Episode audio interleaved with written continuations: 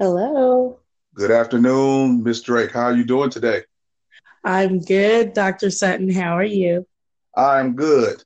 Thank you for gracefully accepting my request to uh, do a little brief podcast with you, and because I wanted to talk about uh, expectations, the expectations people have one on, on another, and how sometimes okay. expectations that people put on us are not good or godly, but we live in a society, especially in America, where there's so many external expectations on us, we can't figure out between the ones that are of God and the ones that are of good-minded people, but not just for us. You know what I'm saying? I believe it. Have you ever been in a situation where people wanted you to do one thing, but in your spirit you felt that that God was leading you in a different direction? Oh yeah, that's all the time. I think one of the one of the prime examples is with always with family. They expect certain things out of you and want you to do a certain kind of lifestyle, whether that be they want you to go to this school and go get your doctorates or become a lawyer.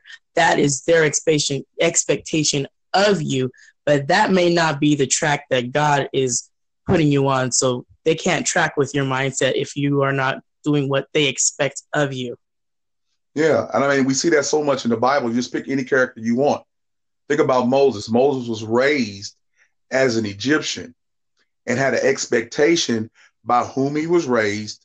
Even his mother, natural mother, thought because he was adopted into the Egyptian culture and he was rising as a famed Egyptian that he would mm-hmm. eventually be Pharaoh. But God had a different plan for Moses.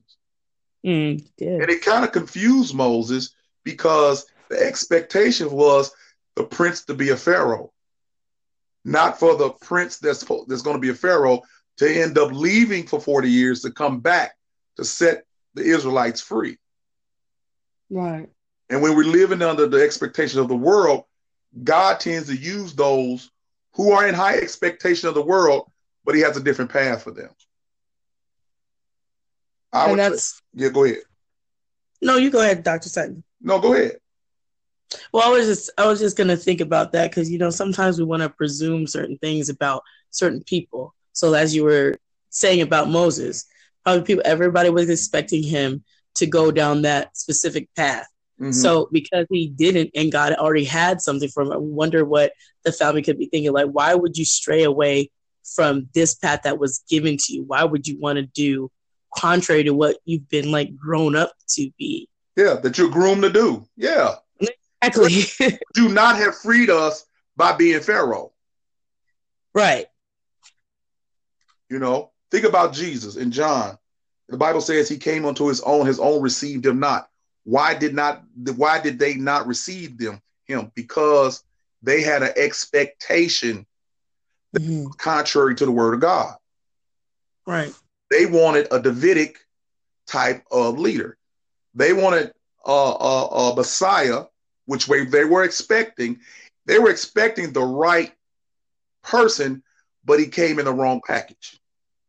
right, exactly. You know, they wanted someone that would conquer the Romans and put them back on top, like David did.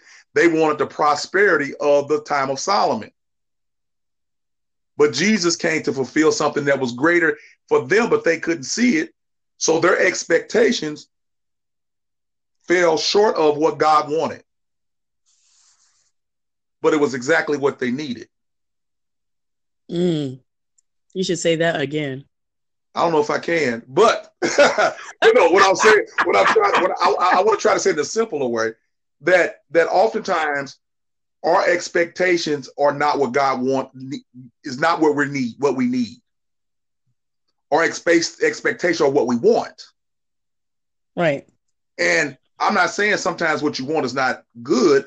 I'm just saying uh, dealing with the God that I have run an encounter to in my own life experience I would have never been doing what I'm doing now as a pastor if I lived up to other people's expectation. And what they had for me was good. Mm-hmm. I lived a good life. You know, so I'm not saying that I went from this bad life to being a pastor. All I'm saying is, is the expectation of health, wealth, and money I went through, but at what cost? I was on my way to losing my soul. Mm. So everybody around me applauded me but I was empty. And God had a different expectation for me that confused me when I realized He wanted me to go in a different direction. And I would say this to most people when you finally, God finally opens your eyes and the scales fall away as into your purpose, it often is counterintuitive to the where you the way you've been living and what you've been doing. That's right. It's totally different. It's a new path. And the only way to walk this path of his expectations is what? By faith. See, then that turns into an unexpected blessing mm-hmm. because you those expectations, which kind of keep you in a kind of a bondage, kind of, because you're trying to, if you stay in those pathways, you kind of keep yourself on a trajectory that's going in a direction that might be, like you said, good for you, but it's not the best for you. And God always has the best plan for you, not just the good plan. Now, so you said something, and I don't think you know what you said, but this is how I heard it. When God tries to send you on that different path, it num- normally comes in the form of a circumstance, incident, or accident. Mm. You're going through. Think about mm. it. Mm-hmm. When when God illuminated what He wanted me to do, the people I love did not understand it. So they gave me grief. They gave me a lot of mm. grief about this. You know, and in that pain, he manifested himself and his power because where they doubted, he performed. Hmm. See, and I, and I try to teach people that you will bless when you have to go through something because if it's God's plan that you go through, then his power will be the manifestation and will bring you out. It, he will manifest his power in your pain to bring you out. So while other people have an expectation of you turning back, giving up, coming back to where you were, you know, we always like to think of people where we saw them last. If they saw mm. you a drug addict, they like to remember you as drug addict. You know, if you were right. crackhead Ezell in the neighborhood, you'll meet him 20 years from now, and you will still call him or her crackhead Ezell. But when they try to show the power of God in their life, you become so uncomfortable because that's not the expectation you had for them. Right. You want to keep them where they've always been, and God's elevating them to a different path. That's right. Mm-hmm. So when when and I would tell a person, it's only when you find your purpose in God's expectation. Now we're talking about movement, that mm-hmm. Abrahamic movement. Go. Well, where am I going, God? I'll let you know when you get there. Who mm-hmm. am I going to run into? I don't know. But I trust God enough to, to go. So now we come into the faith, expectations of faith. You're switching gears. You have the expectation of people, and now you have the expectation of faith. Expectation of faith says, I trust God. And as I move to the expectation of faith, I trust God to walk in his truth and his word. Mm. So I'm not concerned about the expectation of man as much. It's a growing process sanctifying yourself in the truth and moving as God wants you to move. It's not going to happen overnight. Hmm. But if you trust God enough, you'll do that. You'll be leave, willing to leave all that you know to do something different, to walk yeah. into your destiny. And I'm to tell you, it's going to be painful. But it's through the pain he to manifest Himself. Because who right. gets the glory while you in pain and he brings you through? He does. Exactly you know. So be thank God. See, I thank God, and I tell people all, all the time, just watch the pattern of the Bible with the Israelites. After the prosperity of Solomon, they became disobedient. Mm. Pain to be delivered again and again and again and again. Okay, right. Times we experience a period of prosperity that we're about to be tested in our faith with the next challenge. you go through, you get put in to go through, to come out, to go back in. Mm-hmm. And you're going to have that pattern. And the key of your growth and maturity in Christ will be your ability to handle the going through as much as you handle coming out. Right. You know, you know what I'm saying? You praising him from start to finish versus just just at the finish. Mm-hmm. You when you're when you're and I'm using this word lightly, a baby saint just to show the difference. You might not praise him till he bring you through. Hmm. You're not used to that. You know what I'm saying? You're not used to that. Yeah. It's new to Right. you. But as you get seasoned in Christ, you already know this challenge, even if it's brought in by evil, will be for my good because that God that saw me through when I was a baby is the same God that's going to see me through when I'm a, as an adult in this. And guess what? I'm not going to wait to the end to give him some praise and some glory. I'm going to start praising him now Yep. Praise him right now. when I first get in to the situation. You know, that's why I tell people there's no bad time to give God some praise and some glory. Yeah. And it doesn't mean that you got to make a spectacle of yourself. Sometimes mm-hmm. you could just say under your breath, thank you, Jesus. And while everybody else is wondering and living in the expectation of the world, why it happened to me. See, the world will always have you talking about why it's happening to me. Why is it happening to me? You know, why am I going through this? But as you mature in Christ, you ask, you ask God, not so much why, but your question should be, what are you trying to show me in this that I'm about to go through? And what Mhm. he's trying to show you is you. You already know he got the power to get you out, right? Of course. So then it can't be him manifesting his ability and his power. It has to be something he's trying to show in you that he's Mm. trying to get rid of or trying to grow. Think about a piece of a piece of gold, rough gold. It gets put in the Mhm. fire so what the dross could be drawn off, right? Right. All the impurities can come out. That's right. Mhm. not about the fire's ability to, to do it. It's about the fire heating up the gold, Mhm. the dross fall off, the impurities fall off, so that you can come out on the other side as pure gold. Think about a diamond, a lump of coal that's under immense pressure over years. And when it when it's the right time, to the nanosecond, it becomes a diamond. Think about the Hebrew boys in the fire. And Nebuchadnezzar, Mm. as I see four, ones was like look like an angel or look like the Lord, look like a shining light. And and they they came they came out as if they were never in the fire. So what I'd say Right. is you'll go in the fire and you'll and you won't even smell like smoke. You will not smell like what, what you've been through. But it's only when you live under the expectations of God and lay your expectations on God. See, the flip side of it is how much do you expect from God?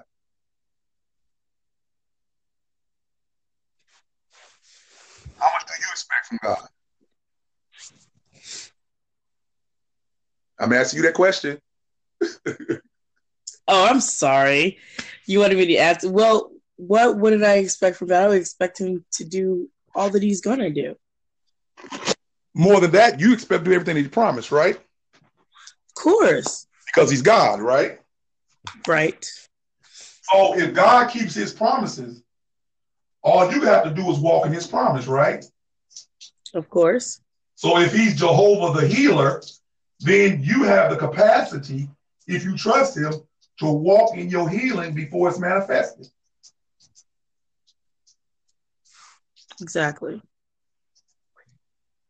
So living under expectation when having expectation of God as his child, because we expect him to perform like a parent, having the expectation of God as a child is so important. That's why he said we need to come to him like a little child. A little child has an expectation of the parent hmm that they will perform as a parent. And as long as we keep it simple, I, I wrote something on Facebook today about uh, if you don't know ecclesiology, eschatology, pneumology, soteriology, that's okay. What you need to have is a testimony to know that Jesus is saved, that Jesus saves. Right. All that stuff is good. Don't get me wrong, because I because you know I know that stuff. I've been training that stuff, but when it boils down to what's your testimony? what is your testimony of coming out of the expectations of people and living under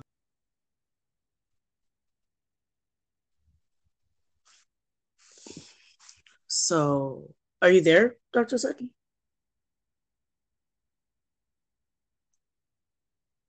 Hello? Uh-oh.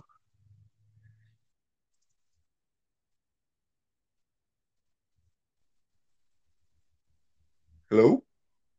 Okay, Dr. Sutton. I didn't want to say anything because I the feature cut out and it went blank. So I just was waiting to see if it was going to come back. Okay. So I, I don't know if you were talking and well, I, asked, I missed. I asked you what was grace. What do you think? What is your definition of grace? Because to live on the expectation of God, God commands us to live under this thing called grace. Yeah. Well, for me, I believe that grace is Him having mercy on us. Okay where we are where we know that we don't deserve it. It's the grace that he gives us that we know we don't deserve, but he gives it to us. Mm-hmm. And he gives it to us because what he loves us, right? Yes. This unconditional, unmeritorious love. And all he expects us to do, now watch the expectation. What he expects us to do, to do is live a life that appreciates the grace, the love, and the mercy and then what do we do with it? He's filled us with grace, love, and mercy. Showed us how that's done by giving his son for us and, and showing us how to live a life. We're supposed to show others. Right. We're supposed to give that grace out to others. We're supposed to give that mercy out to others. So when, when I live under expectation of God, I purposely look forward to the opportunity to give someone mercy, grace, and love. Mm. I purposely, daily ask God, who can I bless today with grace, grace, mercy, and love? You think that part is hard? Oh yeah, because the expectation of the world is that my perform, I, my I live a life of performance. So it's about how many, how much. It's about quantity, not quality. But when you live under the life of Christ, when you live under, under the Lord's expectation, then it's about quality. You may just be able to, to do that for one person. And then you back on the grind of the world, you know, because we have to live in this world. You know what I'm saying? Right. It's not about floating around on a cloud. you know, run around speaking tongues all the time. It's not about that. Right. But if I could be kind to one person today, maybe that'll catapult that person into a whole different relationship with God.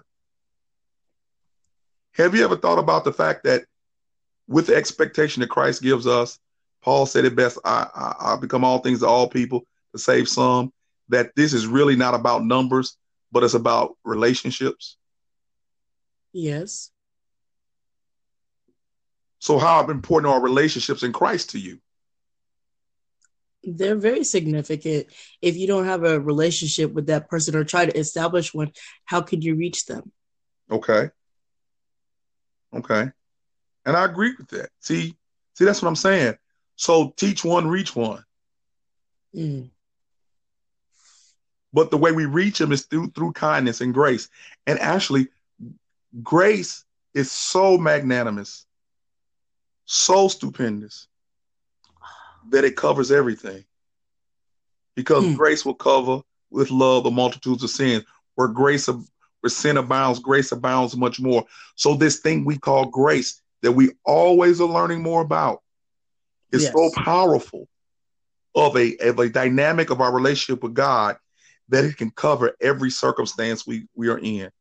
And I'm personally a witness to watching grace come through me with Jesus living through me to others and seeing the manifestation of God through grace. It's powerful. You know, simple stuff. Stuff mm-hmm. that most people won't take for granted. You know, and I'm talking about down to earth stuff. I'm not talking about again out in the stratosphere stuff. I'm talking about stuff like I needed to repair my roof.